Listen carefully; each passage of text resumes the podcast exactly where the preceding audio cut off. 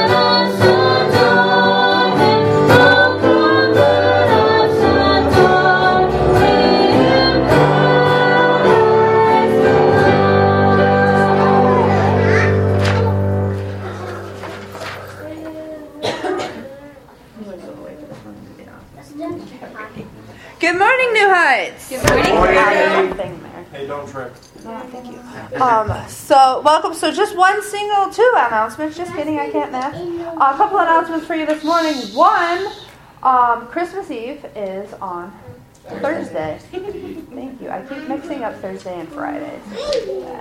It's on Thursday. So, Thursday at 8 p.m., we will be having our candlelight Christmas Eve service.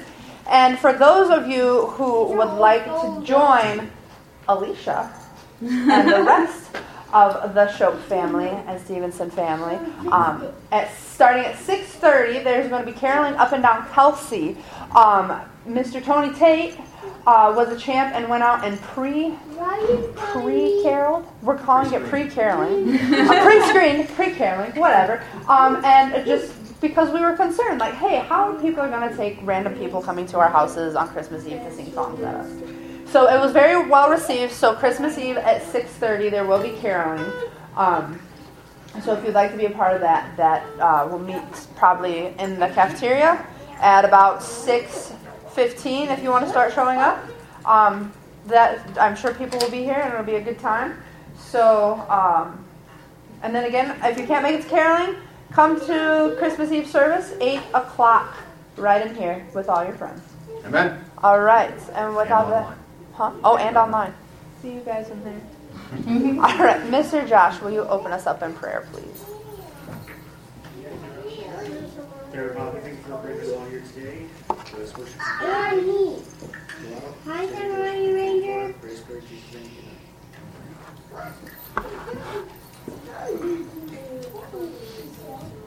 Okay, I need everybody to stand up. I was just sitting there hoping I was going to get So this is a song that we haven't done here before. Um, it, I heard this song a couple months ago. Yes, I started listening to Christmas music two months ago, much to my husband's dismay. Anyways, um, so the song touches a little bit, not necessarily on the birth of Jesus side of Christmas, but the joy and happiness side of Christmas that comes along with that. Um, and there's some examples in here. Um, there's some just different pieces that fits in. So I want you to listen to the words. They're on the screen.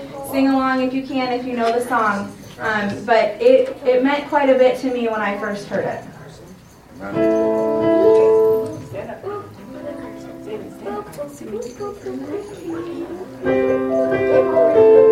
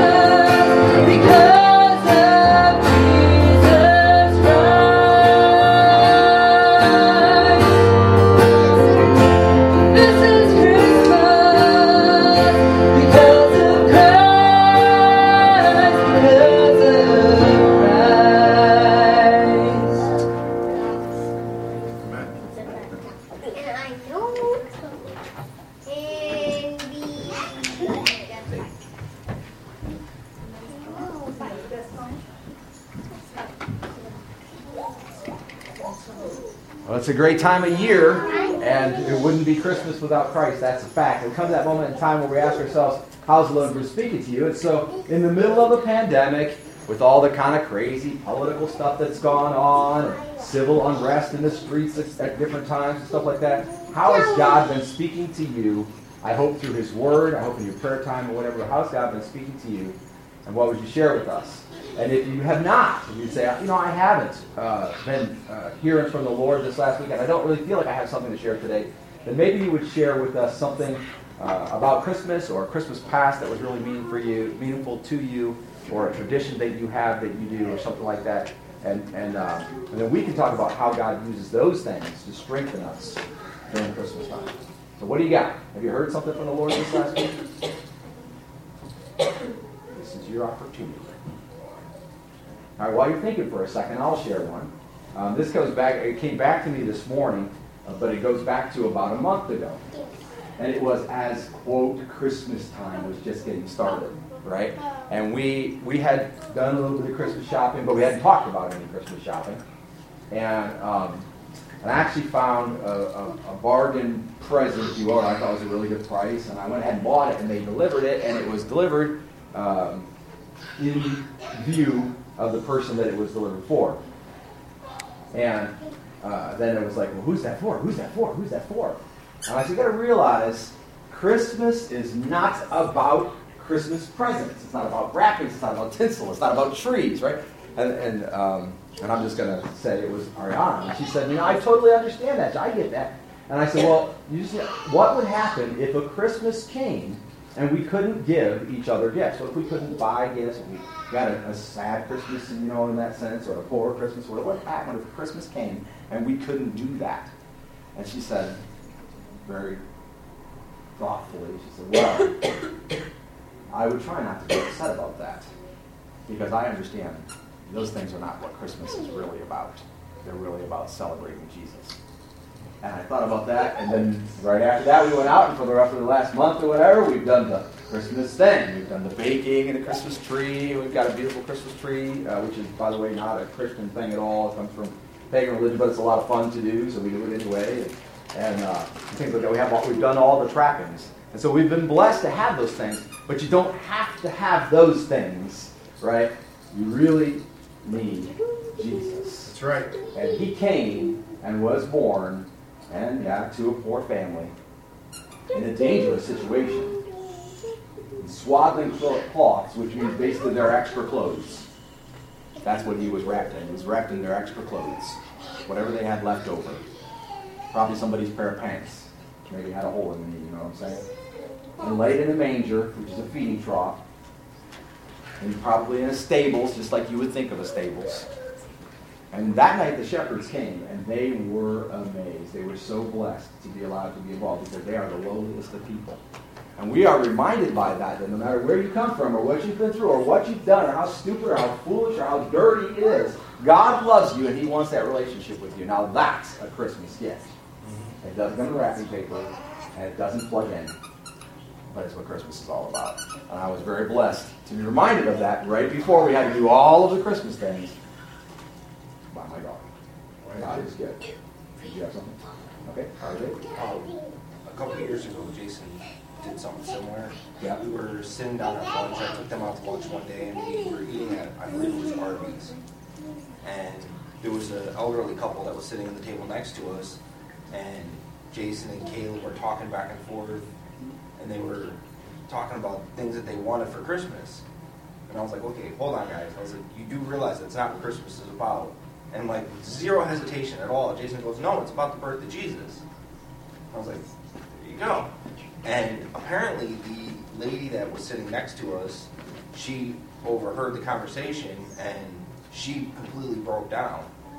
Like, all in, the middle of the restaurant and everything because uh, I, I think it's a lot of like what you were saying is a lot of these traditions have gotten in the way of what Christmas is actually about. And ever since I was little, I've never been a big fan of Christmas. I've always been the Scrooge, I guess. And it drives my wife up the wall because this is her favorite time of year. But I've had Christmases where I wake up on Christmas morning and we have nothing. So Christmas to me kind of lost its meaning along the way because I was when I was I want to say I was seven. And it was the first time I woke up on a Christmas morning and we didn't have anything because my parent we couldn't afford anything. And so knowing now that there's other people out there that have the same belief that you know Christmas isn't about presents it's not about getting the new things. It's about for me what I've always thought Christmas was about was spending time with family and being involved with family you know getting reconnected with family that you haven't seen and you know just trying to enjoy the time with family and friends. And there's more to it now that I became a Christian and there's more there's more to that. There's more than just spending time with family and friends. It's knowing that we now have someone that we can look to to save us. So we have a way into heaven.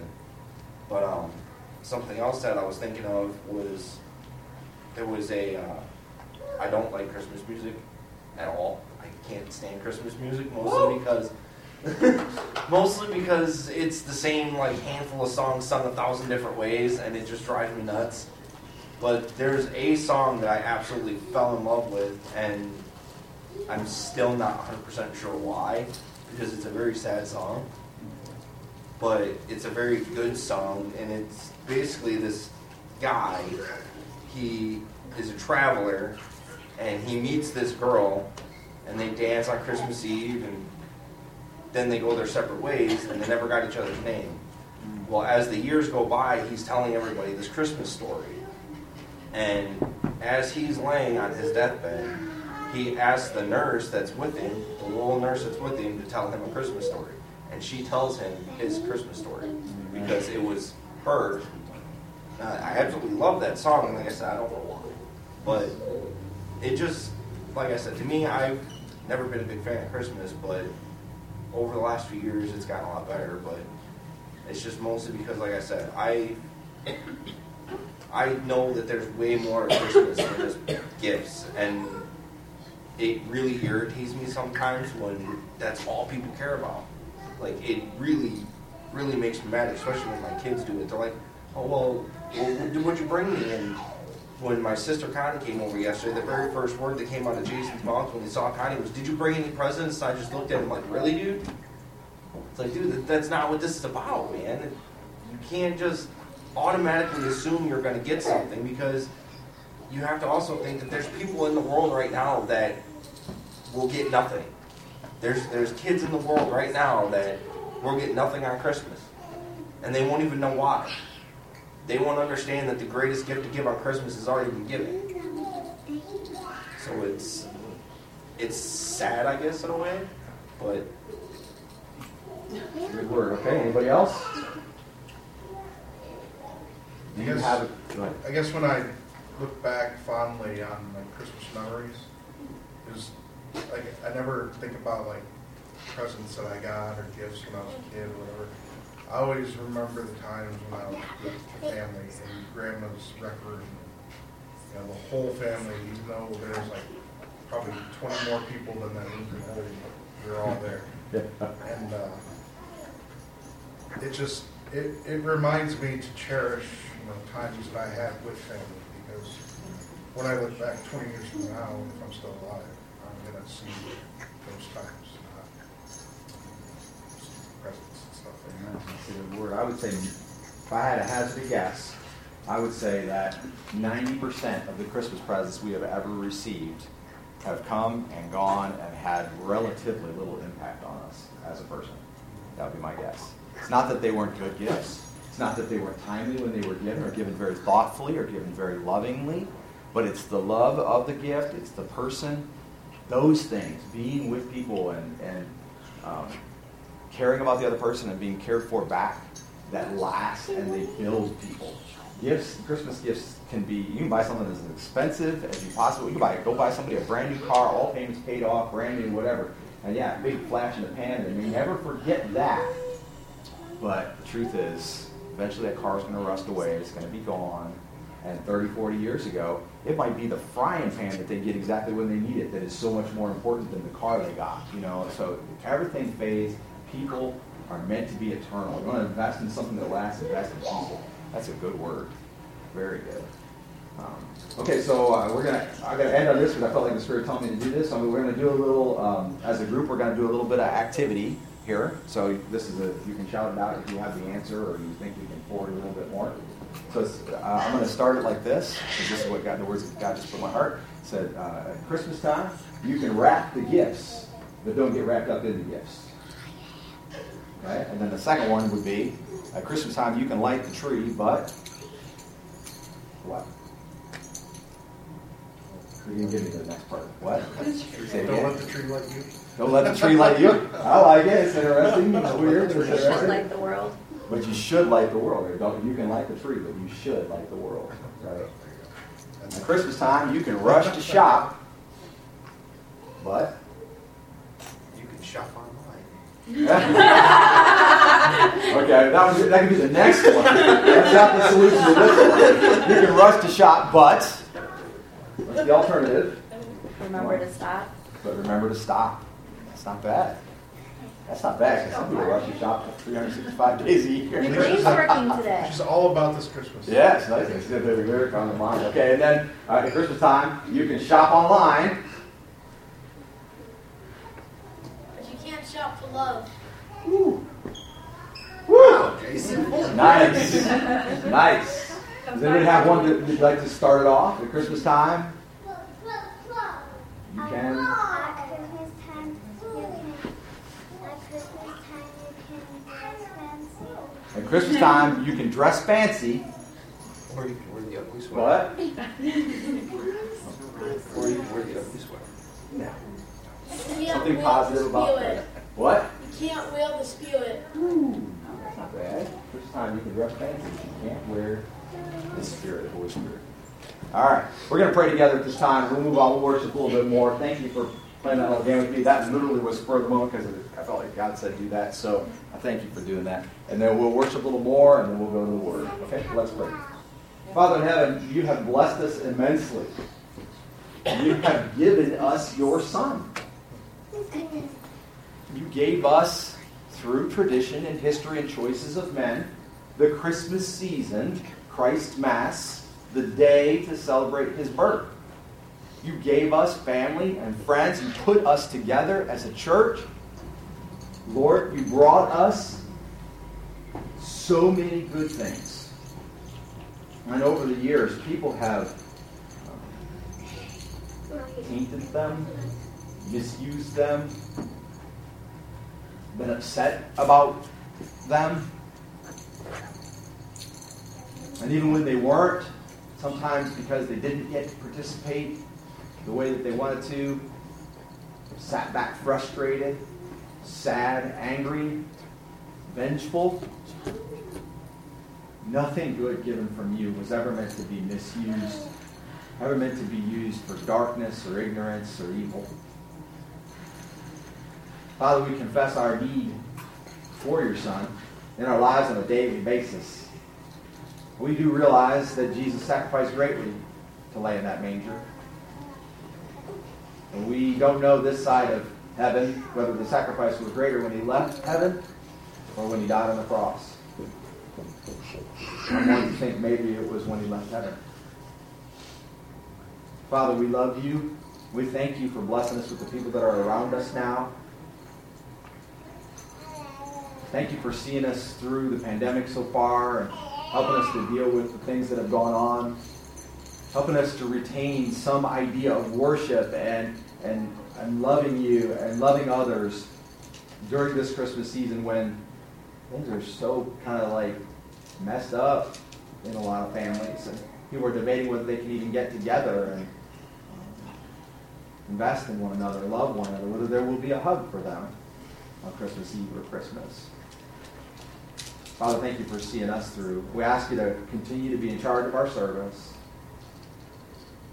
to help our worship honor you, to take the tithes and offerings and put them into the kingdom advance, to bless our families, to heal our sick. And we have very few sick, to strengthen our work for you we pray for those who come to the pantry this afternoon, those who are served via the light station, and those who will receive Christmas caroling at their front door.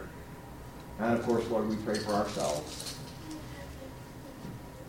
Help us, Lord, as we try to be the light that we're supposed to be. Help us now as we continue to worship you, to honor you with our voices, and we pray it in Jesus' precious name. Amen. Amen.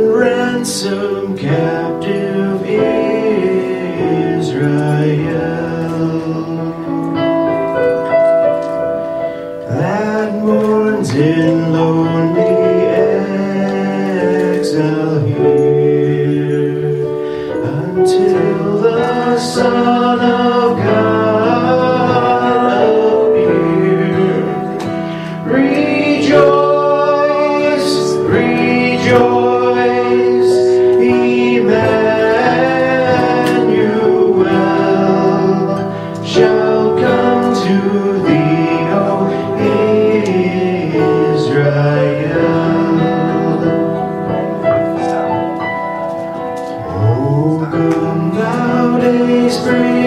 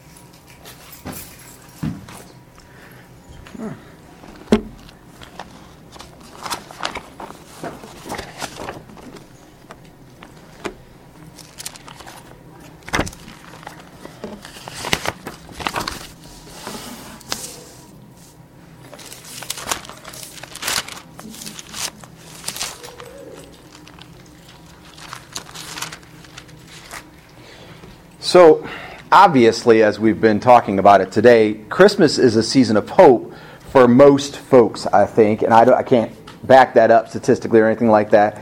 But I will say that for some folks, Christmas is not so much like that. For some, Christmas is synonymous with bad memories. It leaves a person thinking about the things that are not the way they would want them to be.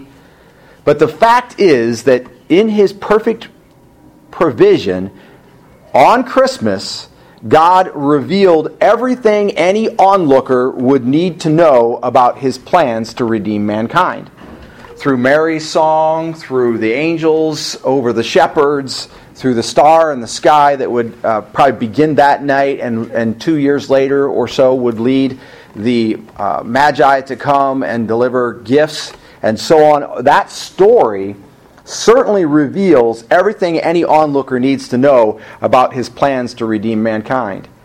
which, in an aside for one second, is very interesting when you consider how much effort has gone into camouflaging that story, the story of Christmas, the birth of Jesus, and all the message of the gospel that is therein contained, so that people get wrapped up in all the other aspects and traditions and everything like that and miss the most important thing, which is that gift of God and the gospel that is contained in the story. Now, back on task for one second. We're going to look at a passage of Scripture today, actually, two of them, that, that fit together and are written by the Apostle John. And we're going to see then very clearly the Christmas story and the provisions of God as He revealed them to redeem mankind, even though we're not going to read the Christmas story today. Okay? So grab your Bibles if you would. And maybe, maybe you might want to say Merry Christmas or just give me a hoot or holler or something as we go to John chapter 3. Amen. What? Savior is born. Amen. Like that. Okay, so we're reading from John chapter 3 uh, in one of the most, and I'm going to use this term, divorced scriptures ever to exist. And I say that because it has been removed out of the Bible and used on placards and on shirts and on hats and everything like that. And there are tons and tons of people who put up J3 colon 1 6 at various sporting events and all kinds of things like that. Um, but maybe if you get right down to talking to a lot of these folks about the Bible, whatever, they don't even understand where it fits in the story. Or they don't know much at all about Scripture or even the biblical Jesus. And that's so this scripture has been taken out of context. It is it comes from the context of the story of Jesus talking with Nicodemus and he is explaining the gospel, explaining the efforts of God to redeem mankind to Nicodemus who came to him in the middle of the night. That's where it actually comes from. It is Jesus speaking. So so often people quote this verse and say for God so loved the world that he gave his only begotten son that whosoever believeth in him shall not perish but have eternal or everlasting life, and they quote it as if someone is talking about Jesus. Well, yes, someone is talking about Jesus. It is Jesus who is talking about Jesus. And so let us not take this verse out of context today, but understand that context about Jesus talking to Nicodemus, and he is talking about God sending Jesus himself. And he says, For God so loved the world. And the emphasis there is on love. God loved the world. The world is all people. Not the world system per se, but all people, right? God so loved the world that he gave, and that's the giving portion, his only begotten Son. He sent Jesus to lay in the manger, live a sinless life, and die on the cross. That whoever believes in him, so any person who would believe, shall not perish, but have eternal or everlasting life. So, this is a gift from God that happened on Christmas Day and for the 34, 5, whatever years that Jesus was actually on earth. It happened. He sent Jesus. But it is also a clarification of the sorting that God would do. And as we talked about, all going back to the book of Malachi and then uh, in sermons since then, this is the line that God would draw in the sand. Accept my gift or don't. And if you don't, if you accept Jesus, then you will be my child, have the favor, have eternal life. If you refuse Jesus, then you will be without. And he's going to go on to explain that. This is the Apostle John writing the story of Jesus the night that he wrote with Nicodemus, verse 17. He says, For, and if you read that for, then you know it's a because.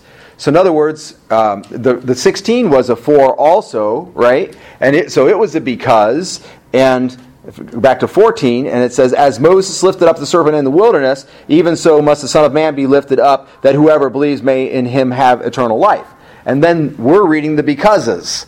The reason Jesus had to be lifted up so that people would believe in him and have eternal life is because God so loved the world that he gave his only begotten Son. It's a reason for the sacrifice of Jesus, the reason for the gift that God gave. And 17 is an, a, a, further explanation of the reason. Because God did not send the Son into the world to judge the world, but that the world might be saved through him.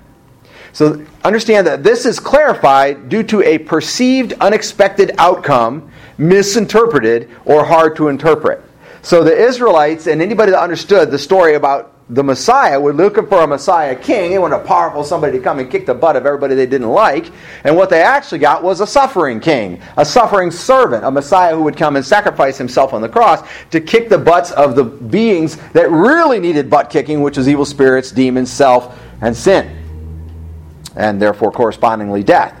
And so they were looking for a solution to a current day problem, and then they would die without it, and then look for a another generation would look for a solution to a current day problem, and they would die without it. And then Jesus finally came, but he didn't come to kick the butts of the Romans or uh, or whoever the previous oppressors were that they were you know that they were always looking for the Messiah. But he came to overcome death and really bring people into eternal life. So this is clarified that he was sent, into the world not to judge the world, but that the world might be saved through him because they didn't get what they expected or they got something as an alternative to their interpretation of what the Messiah would be. Verse 18 says, He who believes in him is not judged. In other words, if you trust, if you believe in Jesus the way he's, Jesus wants you to, the way God intends for you to, then you will not be judged. You will not be condemned. No sin can take you to hell. No sin can separate you from God. No sin is worthy of condemnation if you have believed in him. But understand that that word believe there was never meant to be divorced from actions. Here's the problem. Over the years, we began to say, if you believe, and as in 16 also says, if you believe, we began to say that to believe in something is just to kind of accept it as true. And that is the very cursory, simplistic explanation of what to believe in something is. But the truth is, even that tells you, right? Because if you accept it as true, then you take another stance. For example, if you're driving your car down the express or down the state route and you're coming up on a light and that light's been green for a long time, if you believe the light is about to turn yellow, you may be cautious approaching the light. If you are approaching the light and it has turned yellow and you believe the light is about to turn red, you're going to take your foot off the gas and put it over on the brake, at least to possibly stop, if not to actually stop before entering the intersection, which is what would actually be safe, right? Now, if you believe that you'll be perfectly fine, there are no cars coming, and you're just hovering over the brake, you might coast through even after the light has turned red. But if you believe a person should not run a red light, then you will stop at the red light. If you believe that a person should not take a risk to run a red light, then you will slow down when approaching the yellow light. Believing means acting on what you believe. It, it always has and it always will. You're not going to believe and then just go, well, I believe that, but so what? Even if you believe as a rebel, you say, well, I believe if I talk back to this man, he'll punch me in the face. But I still think it's the right thing to do. I've got to do it. I believe he's going to punch me in the face, so I've still got to do it. And you, would still talk back to him. Why? Because one belief outweighs another belief. Right? So you believe it's more important to do this, even though you will surely suffer, you believe. Right? We understand that believing is about actions corresponding, but this basically straight up says the, he who believes in Jesus is not judged. He who does not believe has been judged already. It's already settled, it's already done. Jesus didn't come to judge, that's already done. Because he has not believed in the name of the only begotten Son of God. He wasn't looking for, he wasn't ready for, he wasn't receiving the Savior. Believing has never meant being convinced, thinking something without acting on what you're convinced of. It has always meant believing driving you to take some action. 19. This is the judgment that the light has come into the world. So now remember that previous verse 18, he said, they've already been judged because they didn't accept the Son of God. Now, this is the judgment. This is why it was so. This is the verdict that the light has come into the world and men loved the darkness rather than the light, for their deeds were evil. So I ask you in that verse, verse 19, who made the choice? Was it God sitting on the throne going, well, I, I want to save this one and I, or, and I don't want to save that one? No.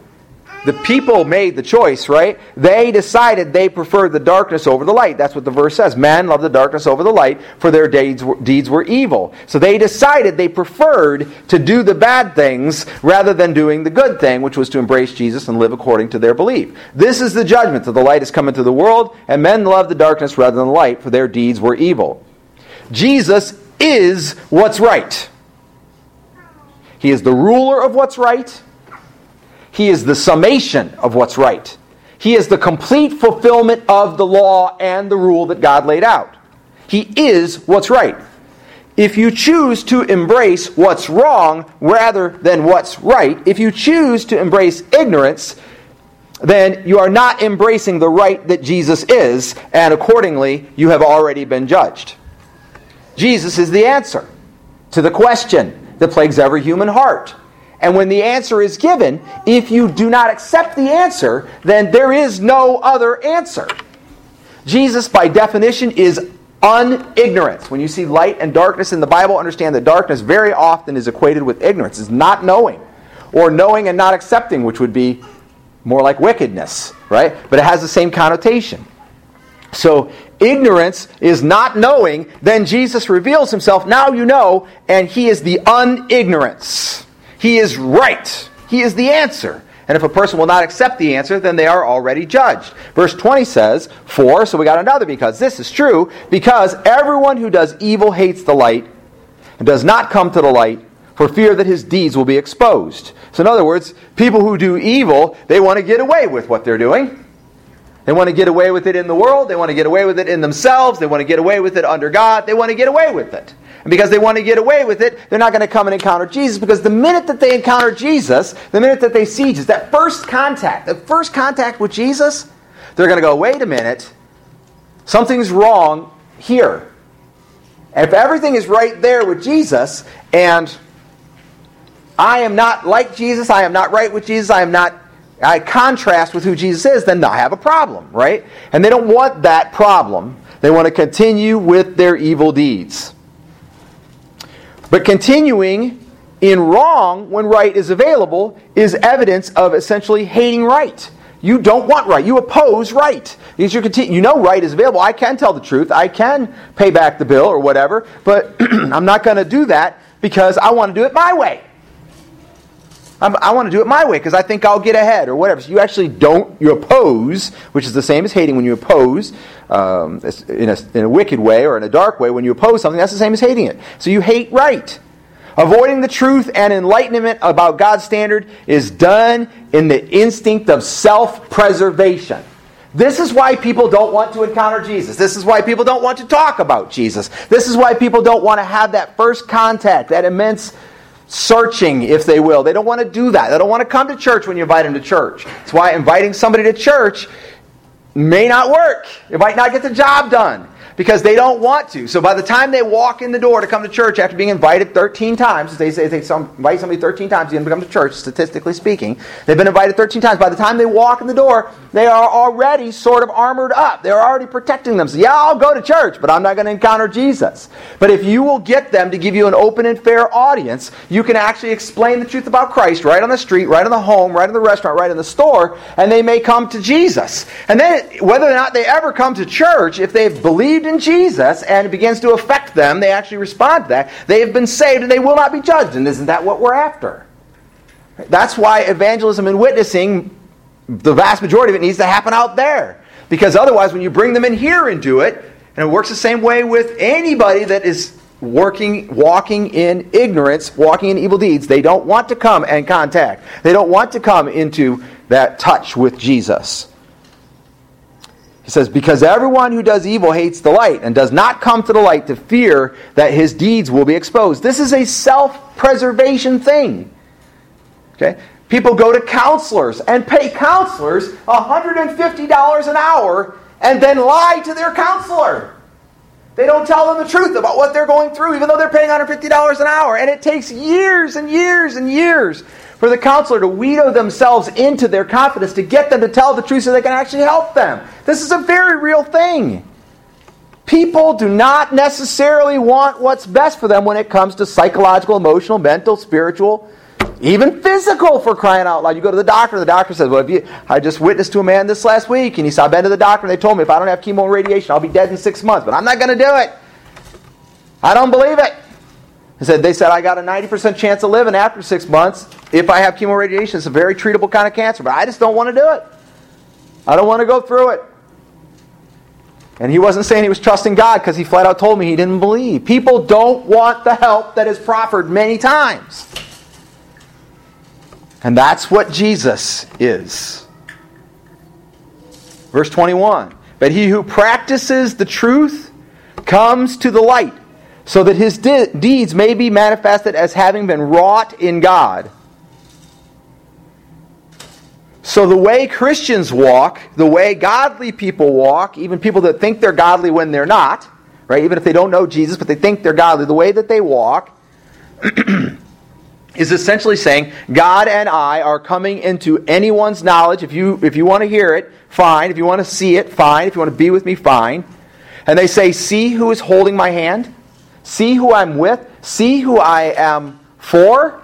Right? And you, and you run into people, and, they, and a lot of times they come from a background that's somewhat religious and they don't truly know Jesus, but they've been taught that they're okay. And they will literally walk out and say, well, I'm this and I'm that, and this is what I believe, and this is that. And, and they're so confident that they tend to attract people around them, or they tend to offend people around them with their confidence, one or the other. And it's because they think they know. Right? And Jesus was saying those who actually know ought to be, behave like those who think they know and come out into the light and explain so that their deeds can be made manifest as having been wrought in God. In other words, worked in God, worked in connection with or connected to God. Okay? And now we're going to go over to another passage of scripture. This is now this one this one here is telling a story of Jesus' life the night that he met Nicodemus, right? We talked about that. That's the context. And this is just a part of the story, but that's him talking to Nicodemus, talking about himself. Now later, John would write in 1 John an overview of what a person has to do if they understand the same things that Jesus was talking about to Nicodemus, right? And so we're going to go to 1 John, and it's in chapter 4. Now, we can't read the whole book, but the whole book has this theme, right? But we're just going to read verses 7 through 21. Here we go. John writes, 1 John 4 7, Beloved, let us love one another, for love is from God. And everyone who loves is born of God and knows God. The one who does not love does not know God, for God is love. By this, the love of God was manifested in us, that God has sent his only begotten Son into the world so that we might live through him. So the gift of God's love was Jesus. Back to John 3, the Christmas story, etc. Okay? Now 10. In this love, I'm sorry, in this is love. Not that we loved God, but he loved us and sent his son to be the propitiation for our sins. That's just a big word. It means he paid for all the ramifications. Okay? 11. Beloved, if God so loved us, we ought also to love one another. We also ought to love one another. No one has seen God at any time. If we love one another, God abides in us, and his love is perfected in us. By this we know that we abide in him, and he in us, because he has given us of his Holy Spirit. We have seen and testify that the Father has sent the Son to be the Savior of the world. Whoever confesses that Jesus is the Son of God, God abides in him, and he in God. So we've kind of got two qualifiers here. The love, without the love, you're out of luck. And now, we, without the confessing of Jesus, you're out of luck. And they kind of go hand in hand. Can't have one without the other. It says, God abides in him, and he in God. Verse 16. We have come to love, I'm sorry, we have come to know and have believed the love which God has for us. Have you come to know and believed the love that God has for you? I hope so. God is love. And the one who abides in love abides in God, and God abides in him. That almost sounds like geometry. You could use that as a proof in almost every situation, right? You can, subst- you can substitute love for God, basically, is what he's saying.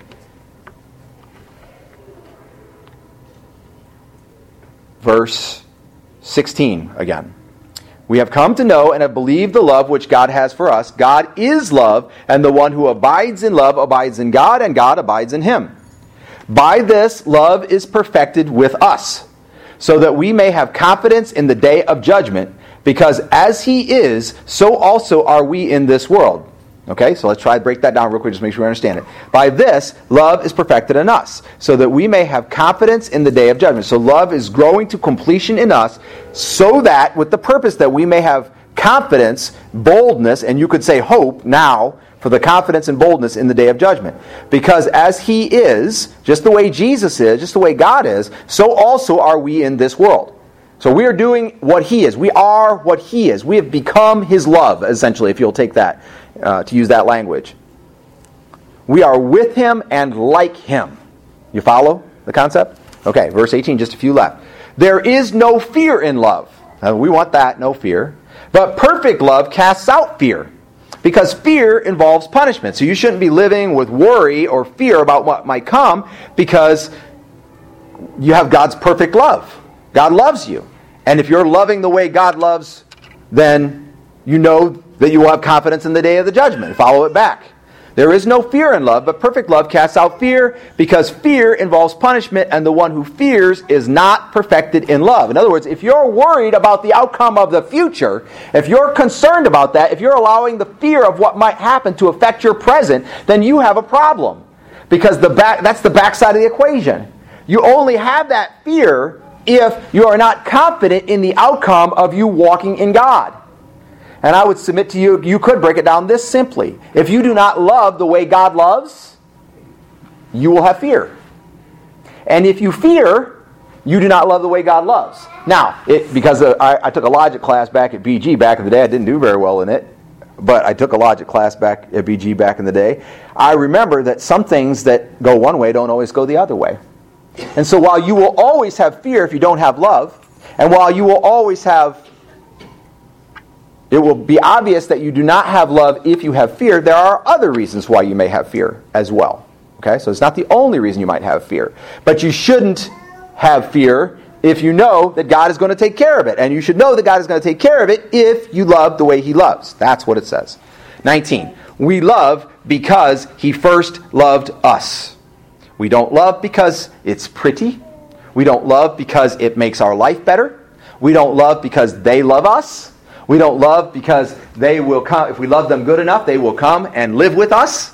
If we love them good enough, they will do what they want. We want them to do.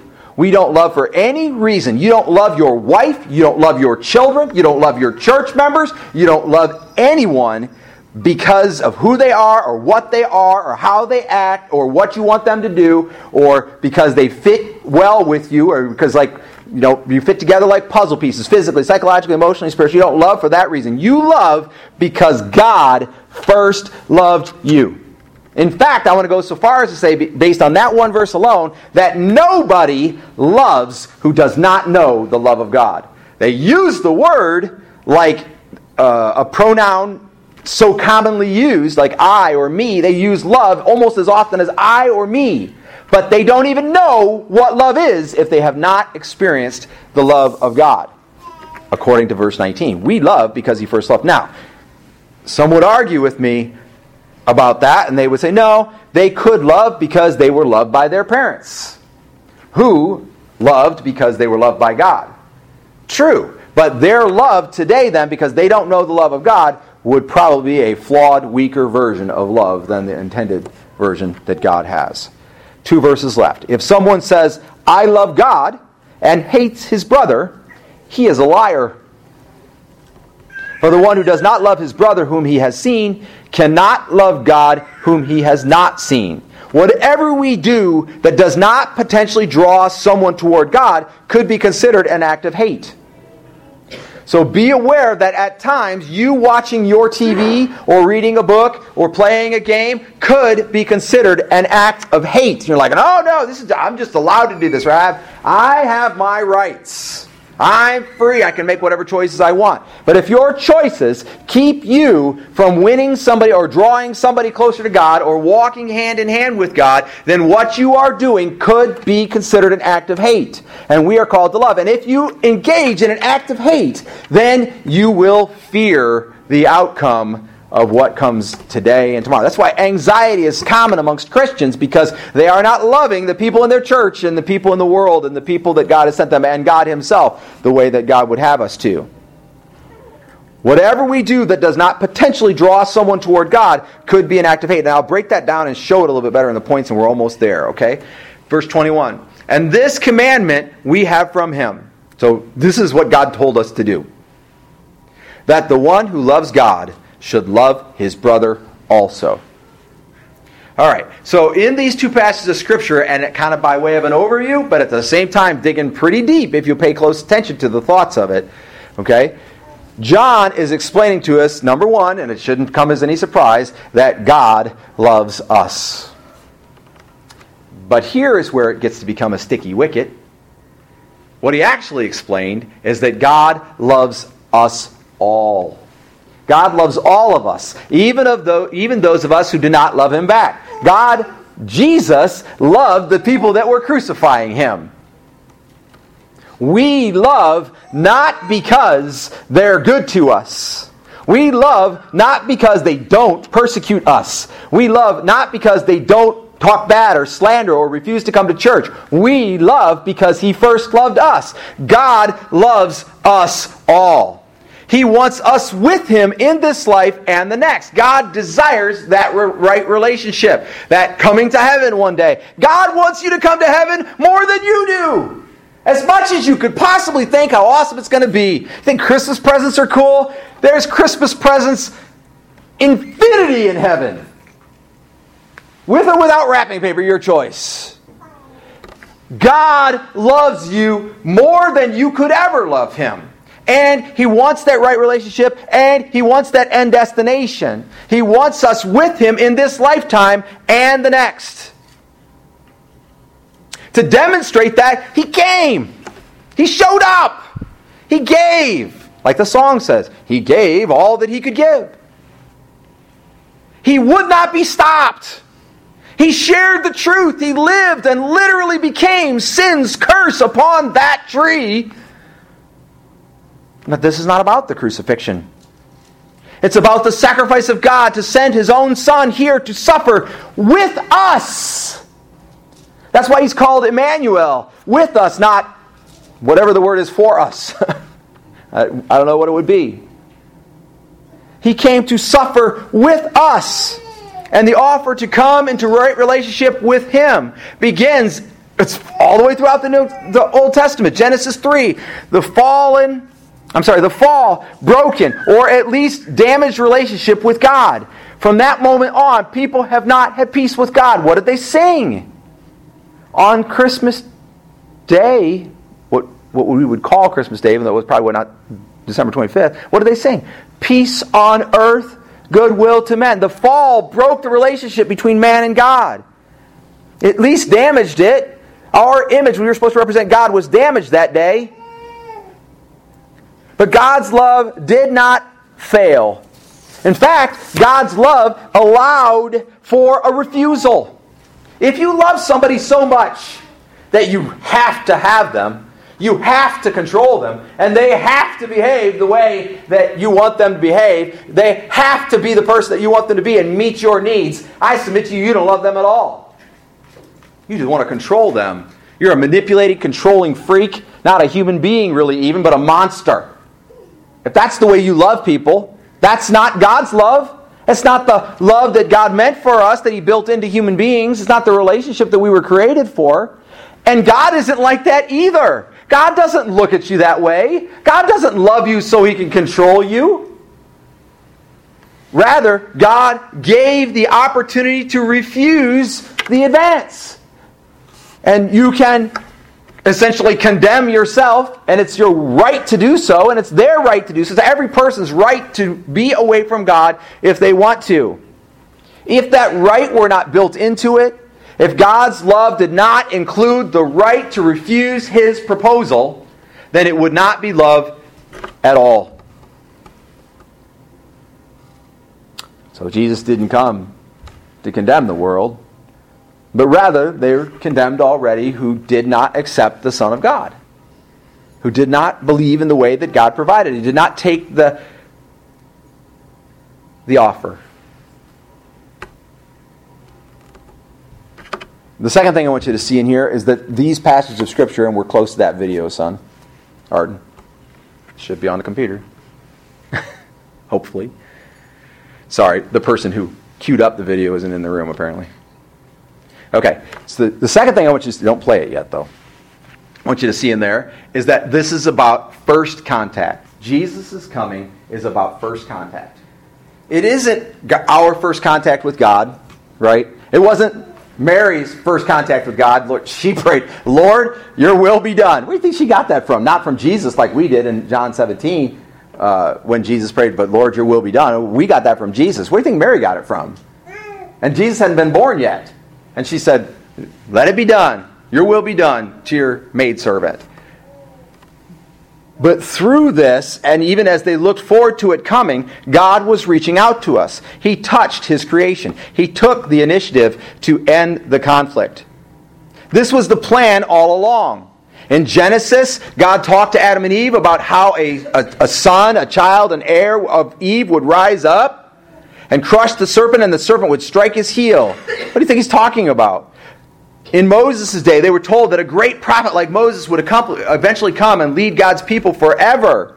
In David's day, he was promised an eternal kingship that would forever sit on the throne ruling God's people. What do you think he was talking about? In Abraham's day, he was promised a seed, a faithful man. Though he only ever had a very small selection of children, he was told that his descendants would number as the grains of sand on the shore and the stars in the sky. People can't have that many kids or grandkids or great, great, great, great, great, great grandkids. That was not an option. He was talking about children of the faith, and it was prophecy. In Isaiah, we were told, and this is beautiful, a virgin born Savior through whose stripes we would be healed, and who would be cut off from the land of the living, but whose many descendants would be so many descendants and more. It's always been this way. He loved us. He lifted us. He supported us. He called us. He resurrected us right here in our bodies. He forgave us. He came for us when we were ignorant and foolish and undeserving and distant and dead in our trespasses and sins. God Himself came. Probably not on December 25th, but at the birth of Jesus. You may or may not be. Do we have the video? Okay, good. We may, you may or may not be familiar with the story of Pride and Prejudice. It's completely okay if you're not. I want to show you a very short clip. We'll watch it like at least two times so people can see it from the 2005 version of the movie Pride and Prejudice. Thank you for your stimulating company as a fitness instructor. Not at all. Pleasure is all mine. Darcy? Miss Elizabeth?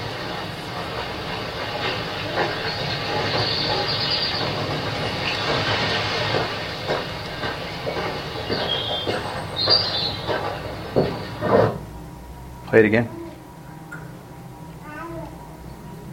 Just hit the back loop.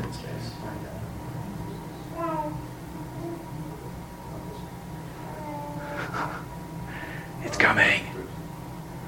Almost there. Thank you for your stimulating company as a fitness instructor. Not at all. Pleasure is all mine.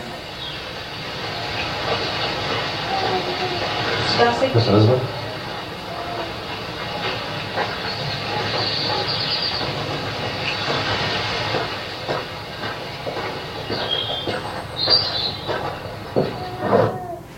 Thank you. In this scene, you see the two main characters, and I'm not going to talk about this like any kind of expert because that isn't me. We see the two main characters, Darcy and Elizabeth, and as she's getting up into the carriage, and mind you, they do not have a romance at this point, um, but they have had a couple of encounters, but they are not together or anything like that. And she climbs up the carriage, and he gives her his hand. Neither one of them wearing gloves, Contact between male and females was extremely uncommon. This is just not done. And then they touch hands, and she climbs up, and as she looks, she sees him flex his hand like that. Now, this isn't in any other version, um, and Pride and Prejudice experts have blogged on it and talked about it and written about it and everything else because this is just not done. It was not done in the day. And basically, the gist of it is at the moment that their hands contacted, at the moment that they were first, they first touched, they were both impacted by the touch. In that moment, Darcy, who is strong, kind of gentlemanly, honor, whatever, he helps her up and, and he basically initiates that contact. Right? And then she looks and she sees him make that motion. Now, it's not in the books, but in the movie, it says something so incredible to so many people. Now, I, I had seen the movie. Maybe you've seen the movie. I've seen the movie, what, five times? Because Sherry really likes the story. And I kind of like the movie a lot. I've seen the movie like five times. And until I was studying this message, God had not emphasized that 22 seconds of film. And then I entered into this world where all these people were talking about how one, it was a breach of etiquette. How it was really he really risked something. It was really a big, you know, taking step, putting himself out there and like that. And how the director screwed up the story, that would never happen, and this huge controversy. Why do you think there's this huge controversy about the first contact between Darcy and Elizabeth? For God, He loved us he lifted us. He supported us. He called us. He resurrected us right here in our bodies. He forgave us. He came for us when we were ignorant, foolish, undeserving, distant, and dead in our trespasses and sins. God initiated first contact. And let me say this that is just not done. It's not appropriate. And the Jews, the Israelites, the people who knew God before or thought they did, they crucified Jesus or were part and parcel to crucifying Jesus because that's just not done. You don't put yourself out there. You don't extend yourself. You don't make first contact. You don't come for the sick, the weary, the wounded, the aching, the stupid. They should die and go to hell. That's just what's right. But that's not God. God was not willing that we should go on not knowing who He is, not knowing how much He is affected by our plight. In fact, this scene is not in the original script. It means something. He lifts her, he supports her, he takes a risk, he feels something. He is not impregnable or impervious. He is real and he feels something he never felt before. A lot of people interpret it in different ways, some even saying that others are making a bigger deal out of it than there is. What's that sound like to you?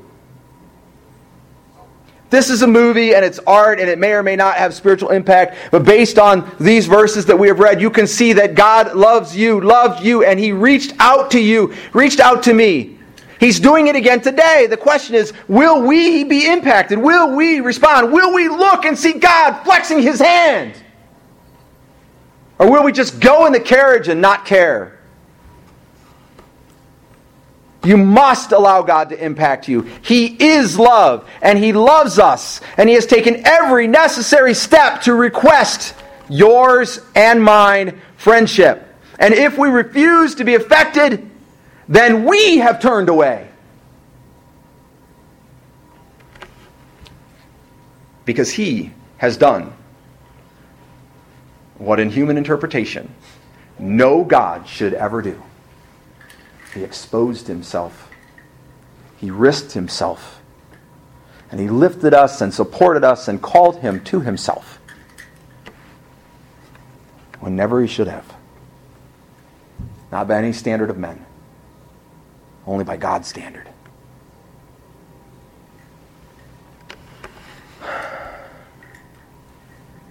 God loves us, all of us, and allows for refusal. God has initiated first contact, risked everything to come after us. And living still hand in hand, these verses say, there is hope. Living still hand in hand, there is hope. God loves us, and so we love. God's holding on, and so we are held on to. God's reaching out, and so we are reaching out. Take your gloves off to walk with God. That is, take a risk. Reach out to Him again and again through the spiritual discipline due to God's character. It really is no risk at all. It's reason to hope in all circumstances. Take your gloves off to reach out to others. That is, take a risk yourself to reach out as the body of Christ and invite other believers to participate in your life and participate in their life. Yes, they're dirty. Yes, they're nasty. Yes, they're stupid. Yes, they'll irritate you. Yes, they'll bother you. Yes, they may even hurt you when you push Jesus a little bit. Yes, they may not want to know about the things that you think are the most important things. But God loved them so much that He gave them the right to refuse. And they get the right to refuse and still are loved. So take your gloves off and reach out to others. Take your gloves off and touch others so that they can feel God through you. That might be the only chance they have. Because they've already put off everything about his first contact. You coming, you're like the second wave. You're the opportunity to bring them to a realization of what they have given up, what they have walked away from, what they have despised. Take your gloves off and touch others so that you can feel God, they can feel God through you. They may need your witness. They may need your gospel presentation. They may need a human filter through which to realize the real truths of God. Or they may need your presence. to feel the one who is reaching out to them. God doesn't need your help, but you need to help. And they might need your help. In fact, it will demonstrate whose hand you are holding. Because remember, this is all about the fact that God loves them, yes, gives them the right to refuse, but God loves them. And if you are holding God's hand, and God is going about the business of loving the church members and loving the world to Him and taking those risks, if that's what God is going about the business of, and you're holding His hand, then where are you going to be? You say, well, uh, God is like Stretch Armstrong. God is going about the business of winning the world, while I go about the business of padding my bank account or, or buying good gifts for my family and my friends or, or you know, taking vacations or planning for retirement. Or while I go about that business, God's over there at the end of a very long arm of God. He's over there. I'm still holding his hand, but he's over there doing what he wants to do while he still holds my hand. And God is big enough, he can do that. And the truth is, that's probably true. But there are no promises concerning it. If you do not love, you do not abide in God. If you hate your brother, meaning if you engage in activities of hate, which could be as simple as padding your bank account while somebody else is suffering, it could be as simple as leaving your Bible on the shelf instead of reading it throughout the week. If you do those things of hate, then maybe you don't abide in God and you don't have the love that God wants for you. Poem by an, sort of a poem, or uh, I don't know what it is, by an unknown author. It says, Loving as he loves. When it could have been over, God went under. When it seemed finished, Jesus began it in earnest. When it seemed the rich would be well, God opened the way for all to draw close. He extended his hand and made possible all people alive again. So he set the stage and called for scene one, act one, and the players began to make their choices. The curtain fell and gave access in deference to his holiness. With my hand in his, I shall enter into his gates. And then, when the final scene is over, after the final curtain call, the plot will be seen by the players who would not play their part at all. But it will be too late because the mending of the heart starts with loving as he loves. Now, in preparation for then. Will you love as he loves? If his hand is holding your hand, then you will love as he loves. We come to our conclusion. And I'm going to read from first from the book of Romans. I think this is our last text for the day. Actually, read from the book of Romans. And it comes from chapter 8, verse 31. What, sh- what then shall we say to these things? If God is for us, who is against us? He who did not spare his own son, but delivered him over for us all, how will he not also with him freely give us all things? Who will bring a charge against God's elect? God is the one who justifies. Who is the one who condemns? Christ Jesus is he who died, yes, rather, who was raised, who is at the right hand of God, who also intercedes for us. Who will separate us from the love of Christ? Will tribulation or distress or persecution or famine or nakedness or peril or sword? Just as it is written, For your sake we are being put to death all day long. We were considered as sheep to be slaughtered. See, all of those things we like to think, oh, God's going to keep all those things away from us. But actually, what it says is that those things will fairly likely come, and they will not separate us from God's love. But in all these things, as we experience them, we overwhelmingly conquer through him who loved us. For I am convinced that neither death, nor life, nor angels, nor principalities, nor things present, nor things to come, nor powers, nor heights, nor depth, I'm sorry, nor, let me get that right, nor height, nor depth, nor any other created thing will be able to separate us from the love of God which is in Christ Jesus our Lord. Nothing. Whose hand are you holding? Do you know God, and has He not shown you what He is capable of? Has He not shown you that He can turn every hardship out for your good if you love Him and are called according to His purpose? Have you been deeply affected by your contact with Him? This should be the case. If not, the Word says, believe in your heart, confess with your mouth that Jesus Christ is Lord and Savior, and that God raised Him from the dead, and you will be saved. There is hope in that. There is love in that. There is no fear in that. And he who trusts in the Lord is never put to shame. Begin to trust in earnest today. Whose hand are you holding? Some folks wouldn't leave the hand they were holding to take the one offered. Even though we were made for a relationship with God, some refused. Refused the relationship offered. They rigidly hold hands with the world. They trust and even love with some kind of love the world system that they are not serving and they are not serving two masters. It's not that they're serving God and the world, they're just serving the world. They have chosen to decline the generous offer of God. They are condemned already because they choose not to believe in the Son of God. They will likely not be persecuted for the faith because their version of the faith is not limited to what they can do while holding God's hand, but instead their version of the faith is disconnected from God and connected with the world. They may or may not pretend to be Christian, but they don't need to walk with Him all the time because they are not holding His hand. They are holding the hand of someone or something worldly. God would call it idolatry, and while the sorting has begun, it is not finished. But never fear, it will be. A song we commonly sing, I'll read a few of the lyrics. Put your hand in the hand of the man who stilled the water. Put your hand in the man, in the hand of the man who calmed the sea. Take a look at yourself and you can look at others differently. Put your hand in the hand of the man from Galilee. My mama taught me how to pray before I reached the age of seven. When I'm down on my knees, that's when I'm closest to heaven. Daddy lived his life, two kids and a wife. Will you do what you must do? But he, but he showed me enough of what it takes to get me through. Put your hand in the hand of the man who stilled the water. Jesus did it. He initiated first contact on behalf of God who loves us all. Whose hand are you holding? If you are holding God's hand, then you are meant to be about loving God's people and loving the world. We love them differently. What did he say about loving God? Number one, you love God when you follow his commands. These are the spiritual disciplines. They're followed commands done intentionally, prioritized, organized, emphasized, and realized. Do what God says. Simple.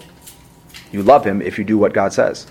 Love his people. The people are your brothers and sisters more than your flesh and blood. I know you love your actual brother, you love your actual sister, you love your parents. But Jesus actually said, unless a man hates his fam- family comes follow me, I got no place for him. And I'm not saying you should hate your family. I'm definitely not preaching hating your family. What he was making a point. Your brothers and sisters. In fact, they came when uh, Jesus' mother and brothers came to get him because they thought he was nuts. Jesus said this of the people that gather around him. He said, All the people in this room, they are my mother and brothers. You got a new family when you became a Christian. Your family is God's people, and we are to love his people. They are our family more than our born family, more than our flesh and blood. This is love, that he would die for us. Now let us follow his example and die for one another as needed, both literally, in other words, let your life be taken if it must be so in order to show love to a brother and figuratively, die daily, putting your wants aside for other people's needs. And then lastly, love people to be his people. As long as there is a chance that a person might get saved, spare no effort or resources that is not otherwise specifically committed to God's work in order to reach that lost person. Extend yourself. Bleed if you have to take your gloves off and go after them. Sacrifices must be paid. Pain and suffering may be a reality. Sorrow and sighing are an ever present danger. Remember the highway of holiness? But walking with our hand in His hand is the only way to ensure that we get the eternal victory and put the control in the hands of the one who loves us and sent His Son to die for us. Who do you want to control the outcome of your life? Yourself? Your friends? Your family members? Your boss? No! The only one capable of uh, controlling the outcome of your life is God, the one who loves us and sent his Son to die for you. Believe you don't want anyone else at the helm when the ship crashes.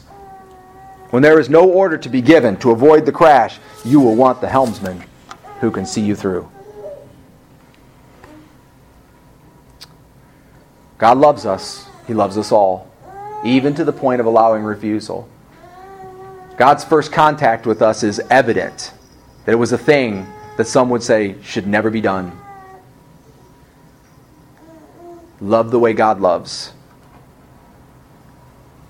Extend yourself to love your brothers and sisters in Christ. The fact that you don't know the hardships of other people in this room, that's not love. The fact that you don't know the hardships of people in the community and aren't doing something about it, that's not love. Extend yourself. Take your gloves off and love the way He loves. You can do it one handed while you keep the other hand in the hand of God. Let me pray briefly for you and we'll be through. But I would ask you today to commit yourself to love people the way God does, to love God by following His commands, and to love His people as His people, and to love people to Him, to be His people.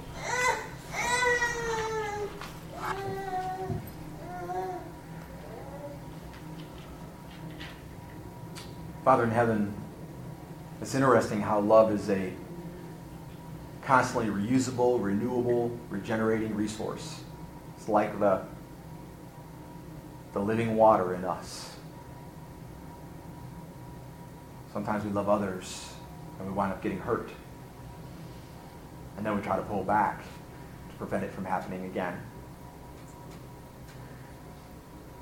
A controlled risk would be to just sort of like do little things here and there to be ready if we're ever really called on. We say things like, if you really need something, let me know.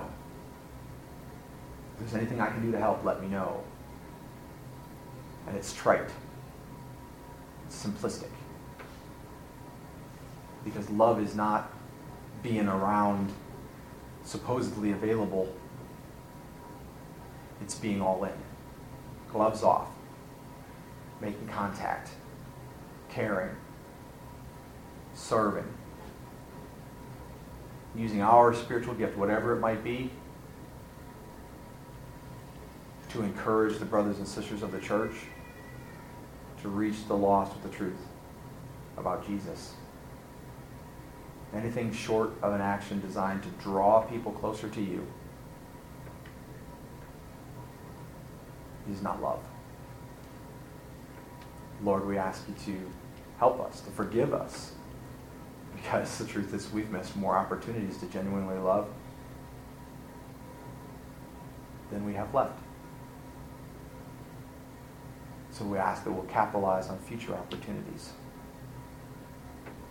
That we will extend ourselves, mark out in our spending plan more and more resources to enact your initiatives, whatever they might be, so that people can come to know you so that your people can have what they need.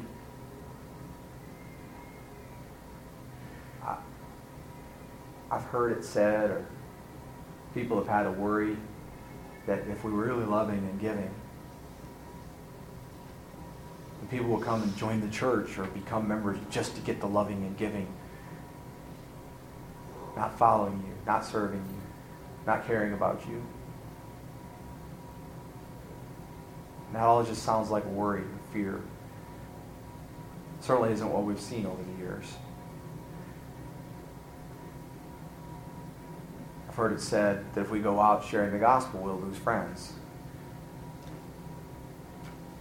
the skeptic in me wants to say, with friends like that, who needs them? But listening to your word reminds me that we are supposed to be loving like that always sharing. We feel like we have limited resources. That's a lie. You have all the resources. If we should drain the coffers completely, you have everything that's needed to fill them again. If we can't love like this amongst each other, we can't love each other this way and love people to come closer to you. And what's the point of being a church, or even are we a church? Are we advancing the kingdom of God? We're trying to feel better about ourselves. But we realize that you took a risk. You extended yourself. You gave. more than anybody could ever give. Left heaven, died on a cross, 30 some years in between. Sinless, yet suffering. You gave. Lord, help us to be renewed and refreshed in this Christmas season to think about, but more than think about, to act on every godly plan to love our brothers and sisters in Christ and to love people to you, to follow your commands and love you. Finally, see fear once and for all chased out and your light shining brightly. And the darkness and the ignorance that the world sometimes prefers, let it be chased away. And this we pray in Jesus' name. Amen. We're going to have, uh, have a closing hymn at this time, so I ask the praise team to come forward and lead us in that. And if uh, you so feel led, you let us know, and you could uh, speak a word. If the Lord is speaking in your heart, there's something that uh, you need to repent of, or something that you need to really just turn to the Lord or confess, you can do that. Um, if you're accepting Jesus Christ, your Lord and Savior, the first time ever in earnest, then you can do that. It doesn't matter what people think. It just matters uh, that His hand is extended and you're taking it. So stand, if you will, where you are, and let us sing. And this is our closing hymn.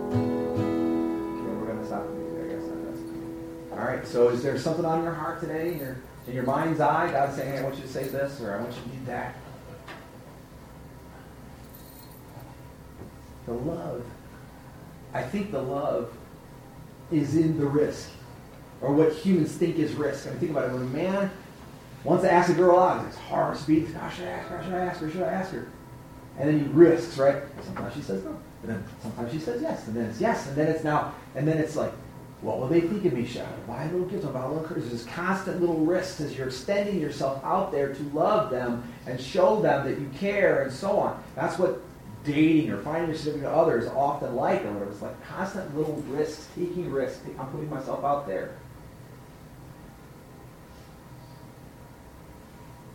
When it comes to loving people who are in the world or loving people in the church, it's like that. And people, we know these. I look around, I know everybody in this room. I know you. I kind of know your basic situation. I pray for you on a fairly regular basis, whatever. And, and, and we could be so much more than that to each other. And at the same time, we could find other people, then uh, collectively as a group, we can find other people and love them and take risks and, and try to draw them closer to God. And just get used to saying, I'm loving you because God loves you. Because my hand is in the hand of God. That's why I had to come today and, and bring you this or do this for you or encourage you in this way. Of course I'll pray for you, like Samuel said. Far be it to me for not to not pray for you. But that's like the that's the minimum. It's such a great thing, but it's a minimum because you can be the practical need meter. You can be the one who actually goes out there with your hand in God's hand. And when you and God go, whatever God wants to happen, that's what's going to happen. And that's what it's all about. Because when we go with God and do something that we were risking, we're taking a chance, now we're trusting God to work it out, right? Rather than us. Even when you pray, you pray like, oh, they hurt me, God hurt them back. At least pray, your Lord, Lord, your will be done. And then if he chooses to hurt them back, that's up to God. And if he chooses not to hurt them back, that's up to God. And if he chooses instead for them to hear the gospel one more time, then that's up to God. If he chooses instead for them to live 50 years on the face of the earth abusing people, then that's up to God. And you leave it ultimately in his hands, and that's what believing is all about. But to do that, you've got to be outside yourself. You've got to be outside your flesh, outside your, your walls that hold you back. You've got to be ready to speak up, ready to go do. I remember years ago when I was a young Christian in East Toledo, and I arrived, and I was late, because like I was always late back then, like everywhere, everywhere all the time, always late. And I was late. I got to church, and church had already begun. I was going to Sunday school, and it was like 10.55, and church there started 10.45. And I was walking in, there were like four pieces of litter along the door. And, and it, even though it's the back door, it's the door. You know, I mean, everybody was going the door. And I was like, well, 150 people come to church today. And there's four people, four pieces of litter. And I'm like, I went in, I set my stuff down, I had a diaper bag, whatever, because I had a leash with me. I set my stuff down, we went out and picked up the litter before we went into church, going in late. It's just about caring and doing the extra things, right? And I was a young Christian at best when that happened. Do you care? Is your hand in the hand of God? Then you're going to look for the extra things. You're like, but I'm tired. I work a lot, or I got a lot going on, or I'm doing a lot already. Just be careful because we've all got stuff that tires it out, tires us out, and not all of it's godly. And you can cut the non-godly stuff that tires it out and start doing the stuff. One night when you go to sit down and watch two and a half hours of TV, decide instead you're going to go to the store, not really to buy anything, but to talk to somebody about Jesus. And see what happens. You know? One night when you and your significant other or you and a good buddy get together and you're going to play games or you're going to go on a date night or whatever, cancel that. Cancel the games of the date night and say, I'm going to get with another Christian and I'm going to go out and we're going to go somewhere and find somebody to tell about Jesus. Or if it's like a four hour deal, you cancel. You go find three people. You know, all you got to do is go sit down for coffee. Tell your waiter. Go to the grocery store. Go to the store, buy 10 things in 10 trips through the same register. You'll get 10, 20 second conversation. That's more than enough to share the gospel. How what will it cost you? 20 bucks? Is it worth 20 bucks to tell somebody about Jesus? Heck yeah. Worth a lot more than that. Whatever it takes, right? That's what it means. Take your gloves off and risk like Jesus risked. That's who we follow. We follow Jesus. You don't like me saying it? Read the Bible. it's, it's there. We follow Jesus. We need to take risks. But they're not really risks. They're acts of love. And those acts of love, God determines the outcome. We're going to pray together now and be through, but I'm going to encourage you to go out there this week and, and uh, make, let's make the Christmas season about the risk that Jesus really took rather than about all the other stuff that tries to camouflage it. He's God. And He loves us all. Not just those who come and gather in this room. We have a special love for those who come and gather in this building. Brothers and sisters. Closer deeper, more intimately than our family. At least it's supposed to be that way. And then we have a love for the world that's all mm-hmm. about getting them to know Jesus.